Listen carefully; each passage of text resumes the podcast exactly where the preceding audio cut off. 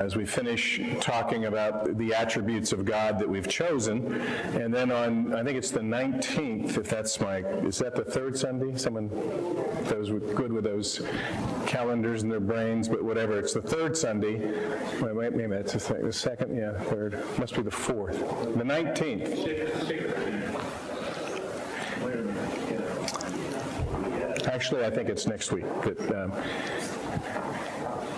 anyhow, um, Steve Barry is going to begin a series on the book of Revelation, and uh, so we're looking forward to that, and uh, he's been preparing for that. Let me start with a prayer. Father, we thank you that um, you rule and reign all things well. And if it's one thing that your children have is the ability to say that we are children, we're weak and frail, we do not know everything. And that's why it's such a wondrous privilege to have a father who, who cares for us and directs our paths and walks with us.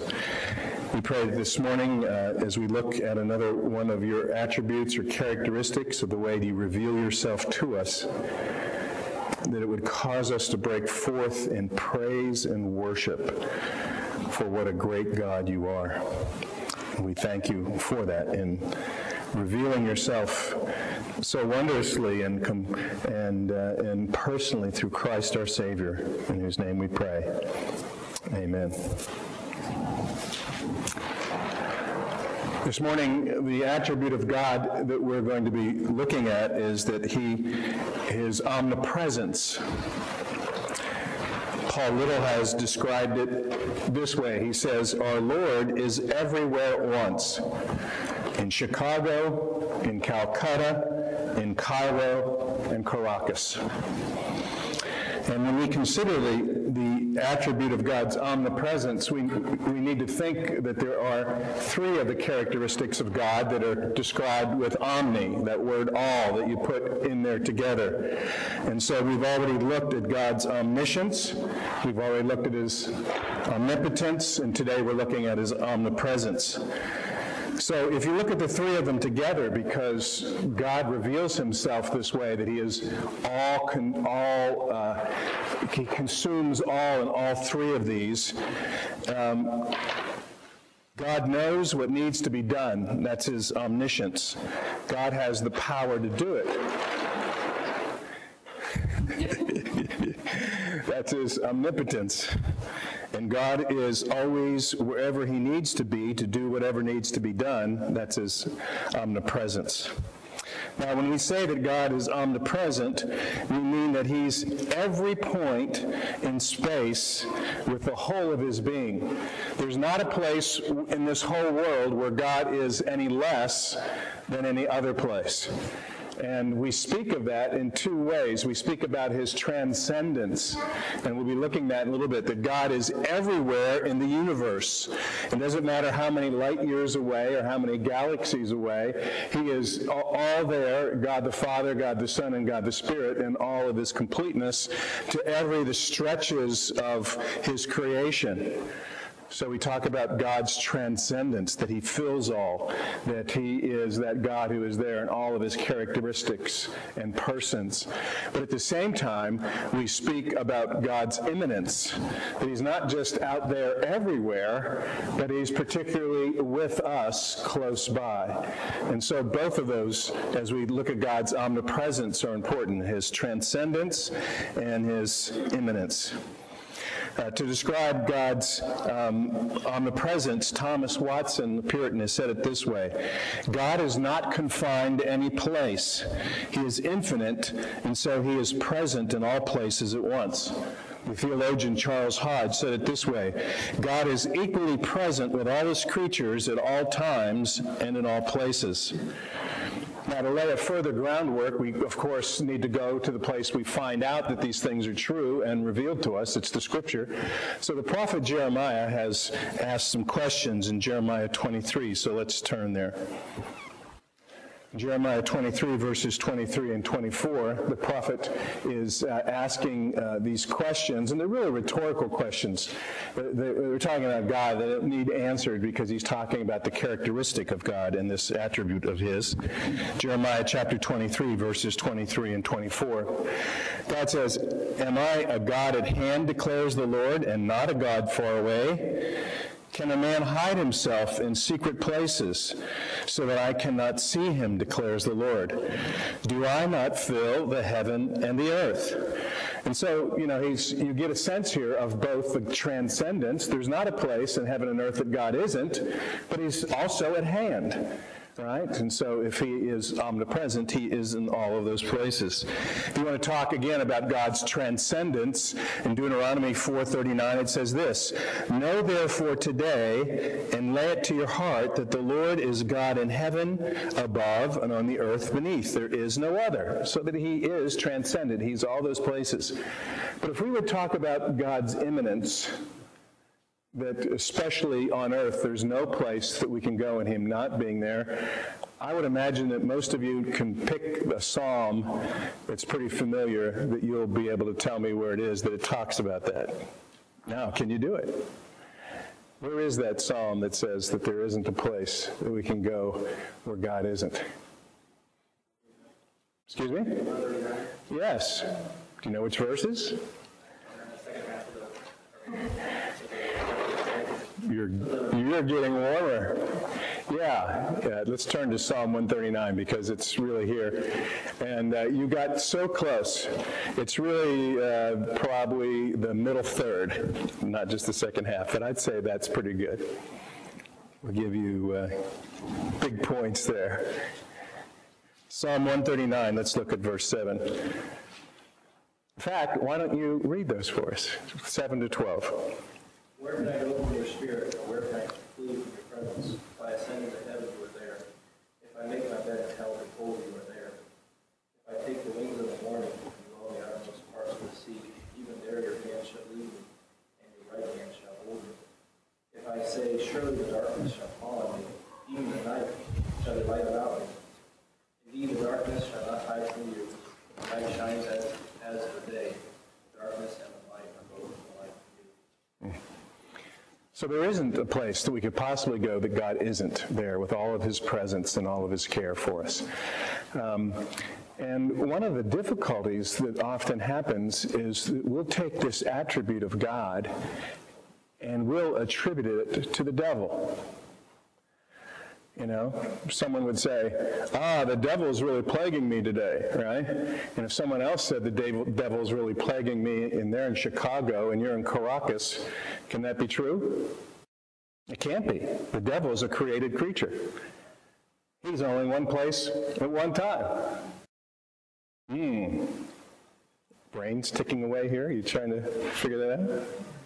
The devil tempted me. Yeah. Mm, I see. I see faces. I see. Mm. An angel, a fallen angel, a spiritual being. So I mean, he's not confined by time and space like we are. So, and, and he's called the Prince of the Air. So we know that he's uh, influencing things in the world, and it's more than one place at one time to the size of the world. So I don't know. So, devil is a created being, right? Um, a fallen angel, right? What, what, do we know about another? What, what's the name of another angel or two that we actually know a name of? There aren't very many we know their names. Okay. Fred? No, it's right. But but but they appear at a place, right? We never see them more than one place at a time in the Scripture. They're created beings. Now, the difficulty that we have is it seems that the devil has a host of subjects, of demons that in some way he's able to send um, out to serve him.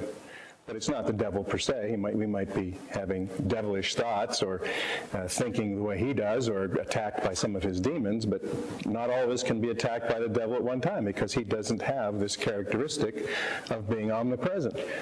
One of the things we remember in the book of Job, what happens when, when, uh, when uh, Satan comes before God? What does, what does he say? Where does he say he's been?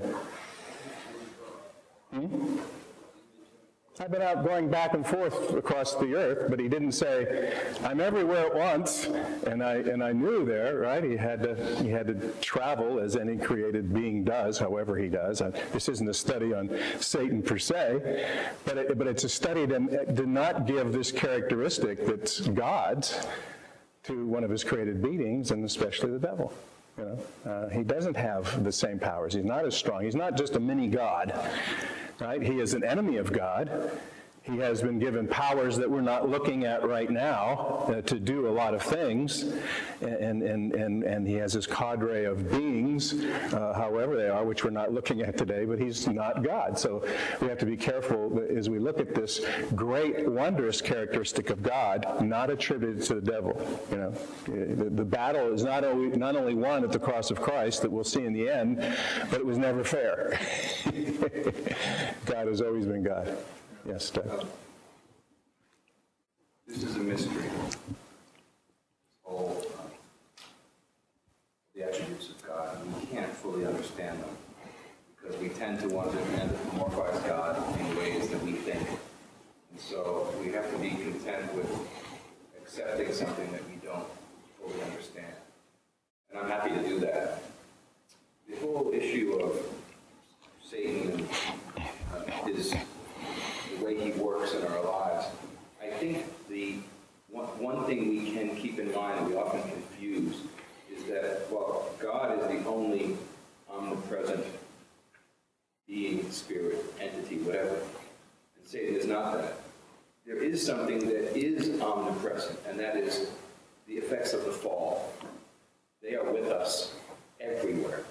They're with us in our own lives and the lives of every person that ever has, does, or will walk on the earth. And they're evident in creation, because creation fell as well. It's not, it's no longer perfect. We have earthquakes and volcanoes. And so um, sometimes we confuse the effects of the fall and blame it on Satan per se at this particular moment in time.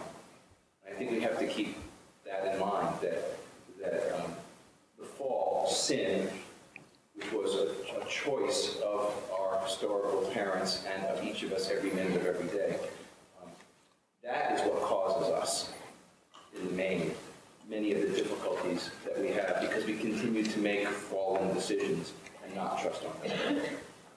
Sin comes from our evil desire. Yeah, I- I- I, I, I want to comment on both of these things, and I saw another hand I'll probably go with, but I don't want to spend a long time on Satan and his stuff today. But the, the, the part of what we get here is, yes, the fall, who Satan tempted Adam and Eve, the fall has affected all of us in our own hearts.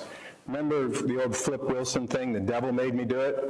Right? The devil doesn't make you do anything. He can't make you do anything. It's your own heart, your own broken, sinful, fallen heart that wants to do the thinking of the devil. His, his worldview, even though he's not everywhere at once, has permeated the world because it's a broken, sinful way we think outside of God. So that has permeated the whole world.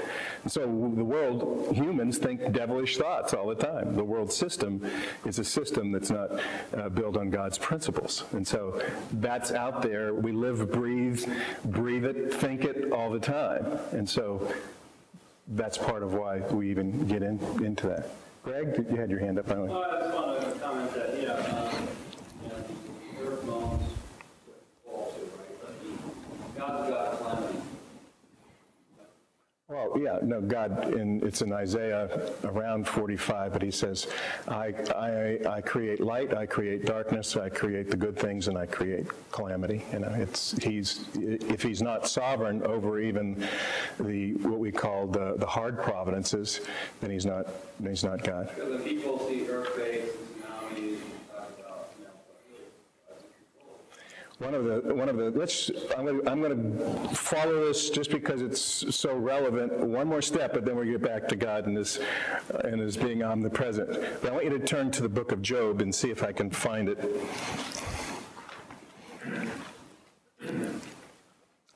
It's around uh, Job, God restrains Satan. absolutely. Satan.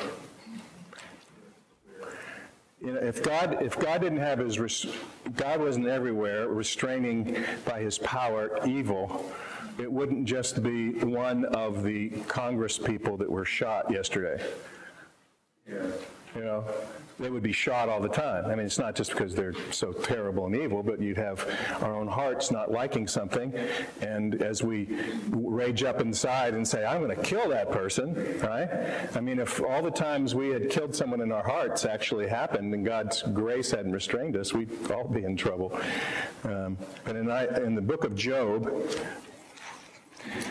um, I want to look at the place where it talks about his uh, restraining the wind and the whirlwind and directing them because it's so helpful here. Book of Job is right before the Psalms. See if I can, uh, yeah, Job 37. And the reason I'm, I'm looking at this is because um, we're going to be praying today. And, and, and if, you, if you're on the email, did some of you get an email this week about uh, one of our chaplains, Mark Levine? And uh, he's serving at Fort Leonard Wood, Missouri. And um, uh, on New Year's Eve, uh, this is a really large military installation, and a tornado set down and destroyed 70 houses. And uh, by God's grace, most of the people, normally 50,000 people there um, on this uh, military reservation, but it, they had uh, basically a two week holiday where everybody could go back. Uh, many went back to their families and traveled during this two week time, and it happened in the morning, so that even though 70 houses were destroyed, there was four minor injuries. Um, um, and yet uh, Mark has been has had the privilege, being the post one of the post chaplains, to to preach this week about God. You know, in, I remember being in Western Pennsylvania, and the television reporter comes on talking to this to this uh, pastor whose part of his church was destroyed, and and the pastor said, "Oh, God had nothing to do with this." You know, and uh, because he didn't, he wanted to try to protect God from ever having bad things happen. But if we look at the book of Job, chapter 37, uh, it could be to the snow. We'll start there in verse 6, but it's also to the winds. Job 37, verse 6 For to the snow, he says, fall on the earth, and likewise to the downpour, his mighty downpour. He seals up the hands of every man, that all men may know he made it.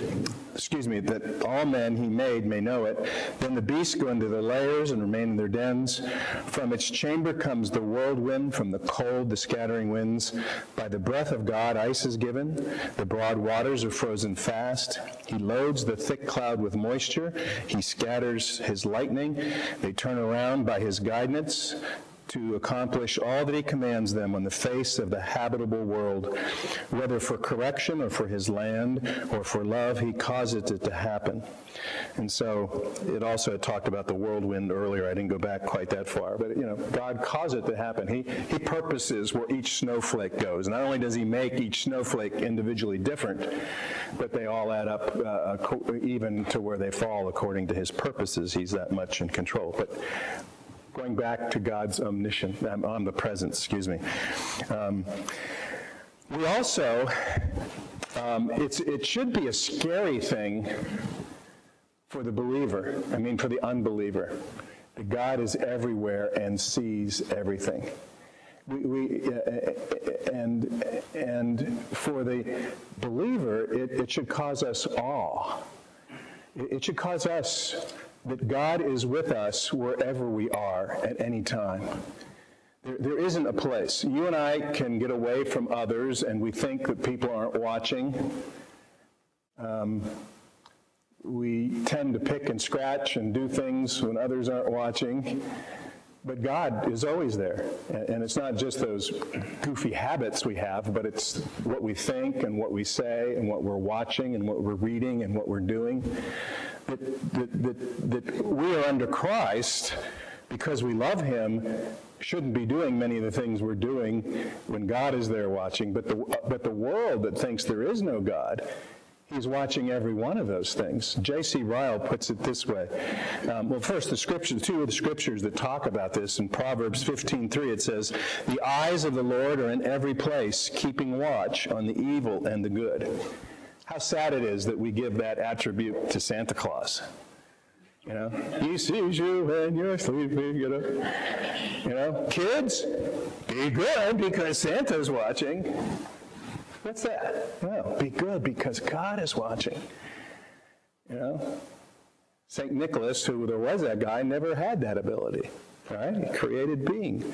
Hebrews 4:13, no creature is hidden from God's sight, but all are naked and exposed to the eyes of him who we must give account.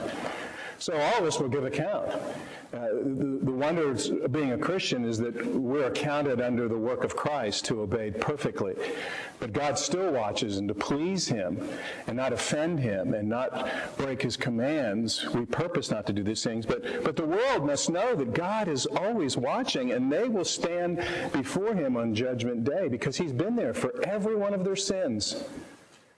Every thought, everything they've done, God is there. He is omnipresent. J.C. Ryle would have our hearts sobered with these comments. He says this Endeavor, I beg you, to realize this fact. Remember that you have to deal with an all seeing God, a God who never sleeps, a God who understands your thoughts, and with whom the night shines as the day. You may leave your father's house and go away like the prodigal into a far country and think there's nobody to watch your conduct, but the eyes and ears of God's, or, uh, God are there before you. You may deceive your parents or employers. You may tell them lies or act one way before their faces and another way behind their backs. But you cannot deceive God. He knows you through and through.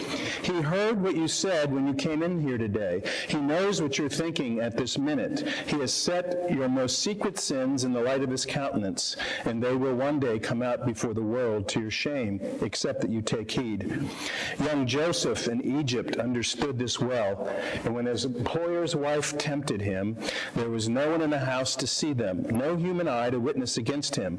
But Joseph was one who lived as seeing him that is invisible. And Joseph said as he, he ran from that sin, you know, that's, that's the whole thing that, Jesus, that Joseph did. He, he fled. He fled from Pharaoh's wife. Right? And the reason he fled, he said this in Genesis 39 9 How then can I do this great wickedness and sin against God? He said, God's here right now. God would know. God is watching. And so God's omnipresence should help restrain our sin. And it should be a terror to the non Christian. But for the Christian, it should be an encouragement um, to help us in our own sin. I want to actually um, spend time talking about God's omnipresence to encourage you, though. Um, it should be part of our preaching to the non Christian.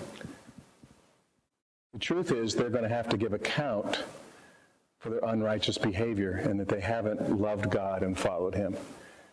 For the Christian, it should help us with our unrighteous behavior.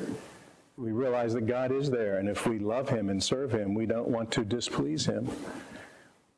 But Psalm 9 is a psalm I want you to go to.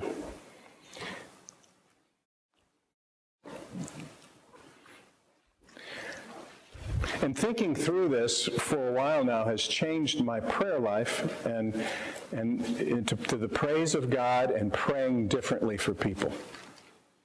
Maybe I can challenge you in this today too. But Psalm 9 starts off this way. As the psalmist David gives great praise to God. I will give thanks to the Lord with my whole heart. I will recount all your wonderful deeds and I will be glad and exult in you. I will sing praise to your name, O Most High. Now, if, if you follow the whole psalm, which we're not going to do, David is praising God for different things. And part of it is that he had enemies, and God is going to be just. And though he can't fight his enemies, God will bring forth his justice. But particularly in verses 9 and 10, it's this God's presence with David in the midst of his struggles that he is he's caused to break forth and sing and praise God. Look at Psalm 9, 9 and 10. The Lord is a stronghold for the oppressed, a stronghold in time of troubles. And those who you know, who know your name, put their trust in you. For you, O Lord, have not forsaken those who seek you. You see, David in Psalm 9, if he would follow the whole psalm, is being attacked as David often was. And he was in great, great difficulty, but in the midst of it, he is praising God because he has a safe place to go, even when everything is very hard. God, you are with me. You're the stronghold I can run to. You have not forsaken me and you never will forsake me. One of the things that David said in one of the Psalms is, though father and mother forsake me, you will never forsake me. And what do we know about David? David's son uh, rose up against him. Those who would think your family should never forsake you, they forsook and became his enemies. But here we see that David's praise of God is because you, O Lord, have not forsaken those who seek you. And what he means is, you will never be away from me. I want to challenge you. The atheists of the world and the devil, and sometimes even your own believing heart will say this sometimes God is nowhere. You might say, nowhere to be found. The world will say that. The devil would say that. Our own unbelieving hearts would say, God is nowhere. But we must preach something different. We must preach to ourselves and to the world God's omnipresence. And take that same statement and change it. The world says God is nowhere, but we say God is now here. Exact same words. Exact same letters. But the truth is, God is now here. And, I, and, it, and in thinking about God's omnipresence, it's really begun to change my prayer life. Because have you ever said or prayed this? I have many times. God, would you be with so and so? You ever prayed that? God, I really want you to be with so and so. Do you need to pray that prayer? No! God is with so and so. He wouldn't be God if he wasn't with so and so. He is there with all of his attributes, all of his strength, all of his justice, all of his love, all of his goodness. He is with so and so. That's a goofy prayer. I've prayed it goofiness thousands of times. We need to pray that God would reveal himself to so and so, that God would open the eyes, if so and so is a Christian, that he would remember the promises that God is with them right now. Right? But if we're praying, God, you be with so and so, then we're denying that he's omnipresent. He was there. Never left them for a moment. They might have tried to leave him. The prophet Isaiah, uh, uh, in an interesting, uh, excuse me, it was Elijah. Turn to 2 Kings chapter 6. The kings had come against um, Elijah and the prophet and the kingdom of Israel. Uh, the armies were out around them. 2 Kings chapter 6. Verses 15 to 17.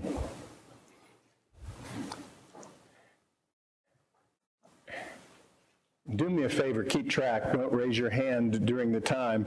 But in the next few months, during the pastoral prayer, if I ever pray, oh God, be with so and so, will you remind me afterwards?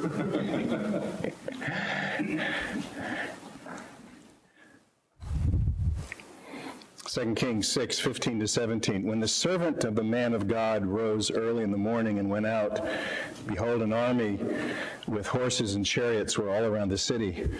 And the servant said, Alas, my master, what shall we do? And the prophet Elijah said, Do not be afraid, for those who are with us are more than those who are with them. Then Elijah prayed and said, O Lord, please open his eyes that he might see. So the Lord opened the eyes of the young man, and he saw, and behold, the mountain was full of horses and chariots of fire all around Elijah. And I think the right prayer that we need to pray is God, open their eyes. Now, do I think he's going to we're going to start getting lots of reports from uh, you know people going out and looking up and seeing horses and chariots? Um, no, I don't think that. But I think we need to have God open their eyes to these truths, the truths of His Word. And I'm going to take time for us and if you're a Bible marker, I'm a Bible marker. And I put notes all throughout my Bible, and I have a special, particular places where I keep lists of scriptures to encourage my heart because I don't, rem- I don't, my brain is such that I don't remember often when I need it. So I keep that little list. And I am a present, I am a person that can get easily discouraged. I am a person that could look at the situation rather than God. And even like Peter, when the little girl came up to him at the fire, remember he was he had been with Jesus for three years, and Jesus is going to be crucified, and the little girl comes up, you know him, didn't you? And he swears at her and leaves, you know, and he's afraid. I can get scared away by the littlest thing. You know, my, my emotions go up and down. I'm not always strong as I should be unless I come back and look at God's promises.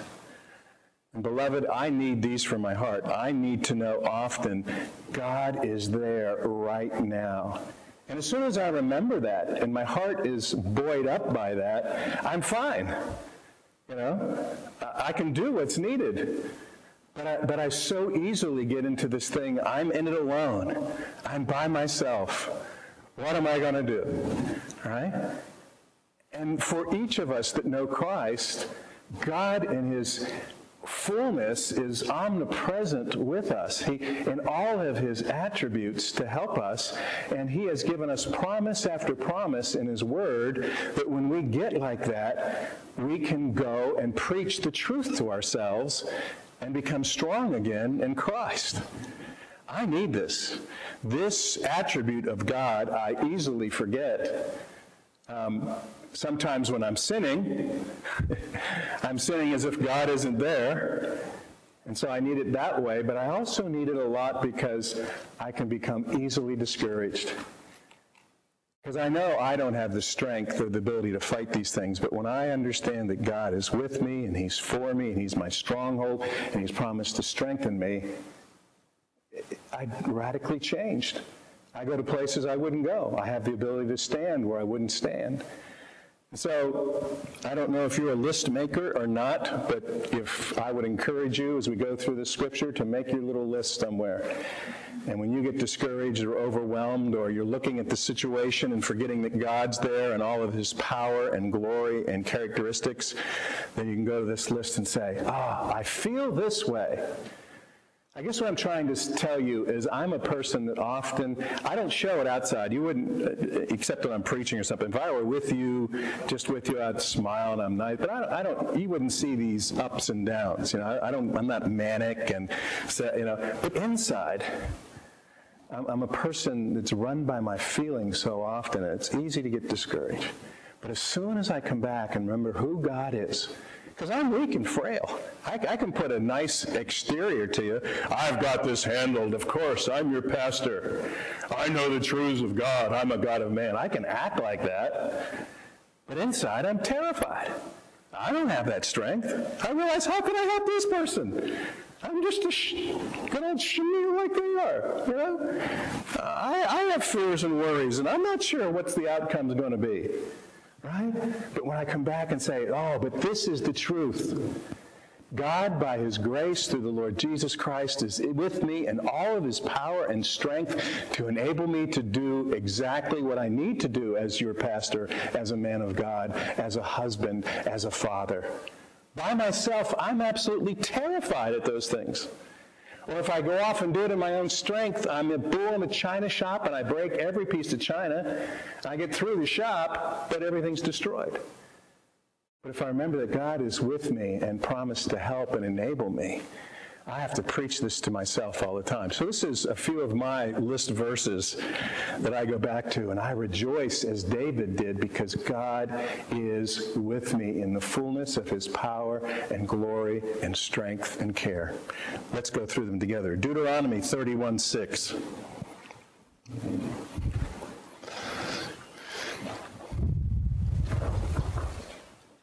Deuteronomy 31 and 6.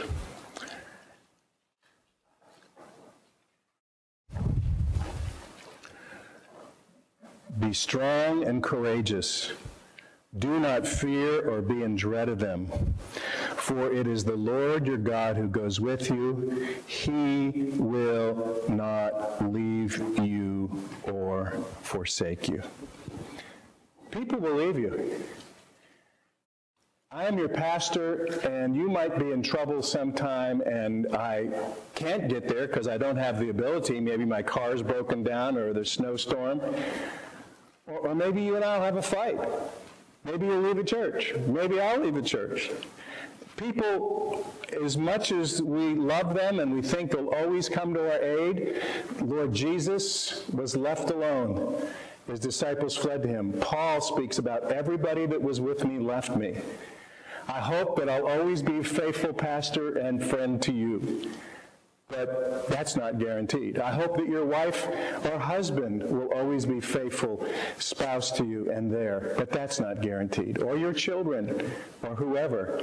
We know that's the nature of people who are fickle and frail. But the wondrous thing is the Almighty God, because of the Lord Jesus Christ, will never leave or forsake us and is there with all of his power and glory to help us. Joshua 1 9. Have I not commanded you, be strong and courageous? Don't be frightened nor dismayed, for the Lord your God is with you wherever you go. If you haven't been looking, I'd encourage you to look to uh, Psalm 34 with me, as it is just listed here so wondrously for us. Psalm 34, verses 15 to 19. Psalm 34, verses 15 to 19.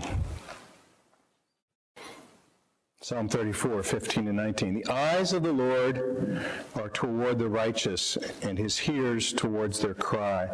The face of the Lord is against those who do evil, to cut off their memory from the earth.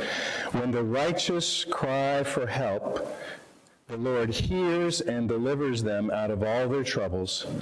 The Lord is near to the broken heart and saves the crushed in, crushed in spirit. Many are the afflictions of the righteous, but the Lord delivers them, delivers him out of them all.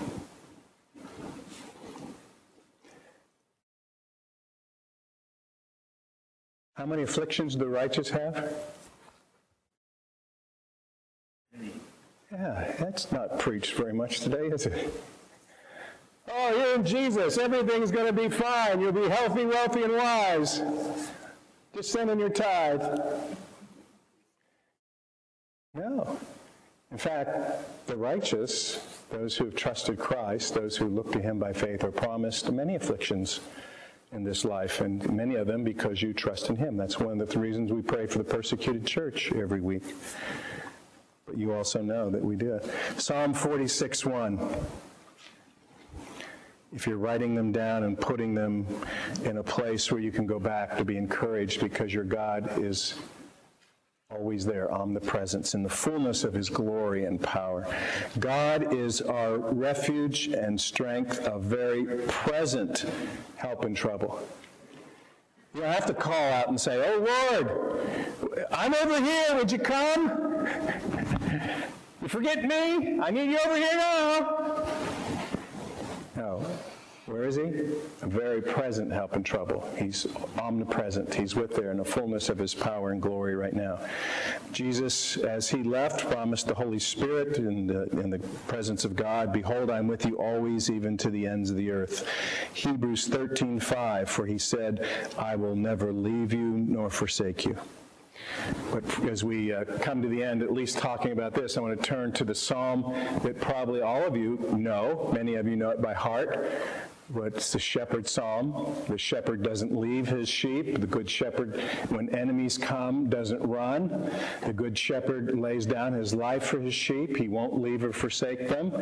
And uh, this psalm that talks about the Lord Jesus and his death for us on the cross, uh, being with us in our own death at all times. But the Psalm 23, let's turn there together. This is probably the king of those places we go to look. God is omnipresent.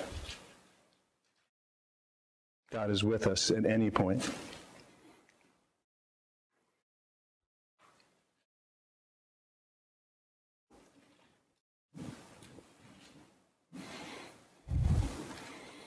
Psalm 23. The Lord is my shepherd, I shall not want. He makes me lie down in green pastures. He leads me beside still waters. He restores my soul. He leads me in the paths of righteousness for his name's sake. And even though I walk through the valley of the shadow of death, I will fear no evil, for you might come to my aid.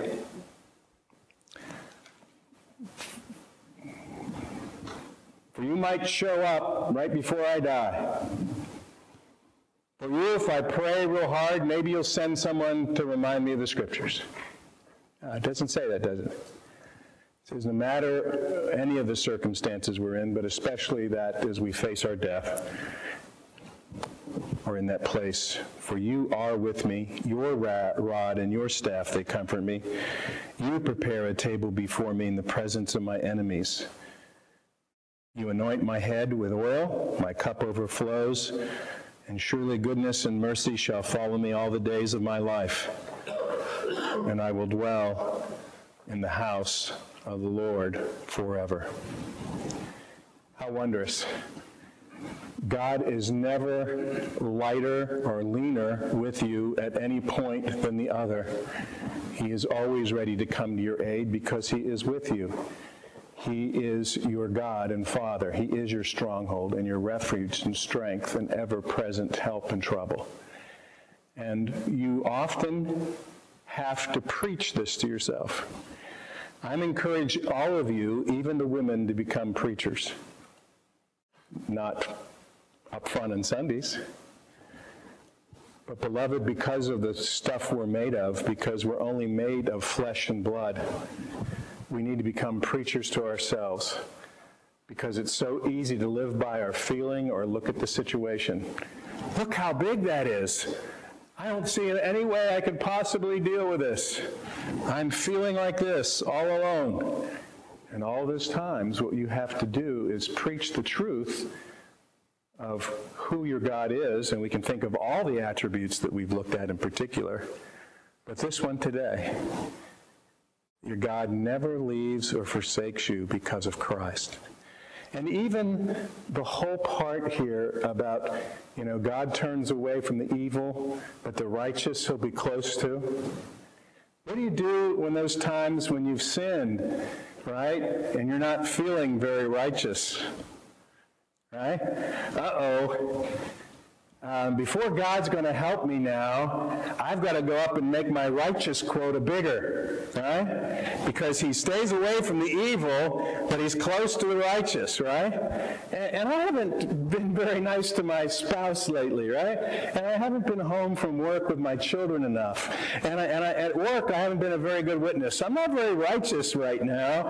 And so God's going to, you know, he's, he's far away from the evil, close to the righteous. I'm kind of in trouble, right? Maybe he's not so close to me right then, right? Beloved, why are you righteous? What makes you righteous? Christ, right? And that's what you claim now, right? You claim Hebrews, right? You say, Oh God, I am not righteous. There's never been a day I'm righteous. I have the ability and I can come into your presence with boldness because I am righteous with Christ. Should you repent of your sin? Yes. Should that be a reminder that you want to live for Christ? Yes. But you don't have to say, uh-oh, before God can help me now, I've got to go up and get my righteousness quota. I've got to get the balances at least better here. And we're tempted to do that, aren't we? Right? But the righteousness we have, God is close to the righteous, and he is close to us because of Christ. Let's turn to Hebrews as we end this passage just to settle on that, and you know it. Hebrews, if I can get the right passage, I think it's Hebrews 4, but I just want you to see it so clearly.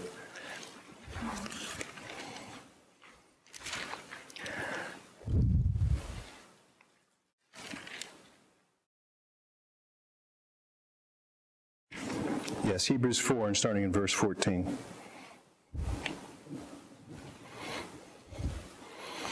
Hebrews 4 and 14. Since then, we have a great high priest who's passed through the heavens, Jesus, the Son of God. Let us hold fast to our confession. For we do not have a high priest who's unable to sympathize with our weakness, but one who in every respect has been tempted as we are, yet without sin. Let us then with confidence draw near to the throne of grace that we might receive mercy and find grace to help in time of need. Because we are righteous, because we ever will be righteous, that we have this confidence? No, we are righteous because our high priest has made a sacrifice for us. And of course, our high priest, the Lord Jesus Christ, has sacrificed himself for us. That the life he lived and the death he gave is what brings us into the presence of God. Therefore, we can come with confidence, knowing that we will receive help and mercy in time of need because of what the righteous one has done to make us righteous. What a hope. What an encouragement. God is omnipresent in all of his power and glory, ready to help you now, with each of the things that you face in your life this day and this week and this year. Let's look to him. Father, one of the hardest things we'll ever face is to be lonely to be on our own and by ourselves. We thank you for fellowship we have in Christ. We thank you for family. We know that the reality that even if they wanted to be with us at all times, even if they weren't fickle and sinful at times and would forsake us or leave us, through their own life being shortened or by their own ability to be there because of snowstorm or situation, people can't always be there. But there's never a moment for your children when we can't come into your presence because you're there and find you to be our refuge and strength, an ever present help in trouble, our stronghold and help, where we would find grace and mercy in time of need. May, O oh God, we learn what it is to walk with you, abide with you, and flee to you that we might rejoice to this world that we are the children of God and we have a Father who will never leave us or forsake us because of the work of your Son, Jesus Christ, and the empowerment of your Spirit. Amen.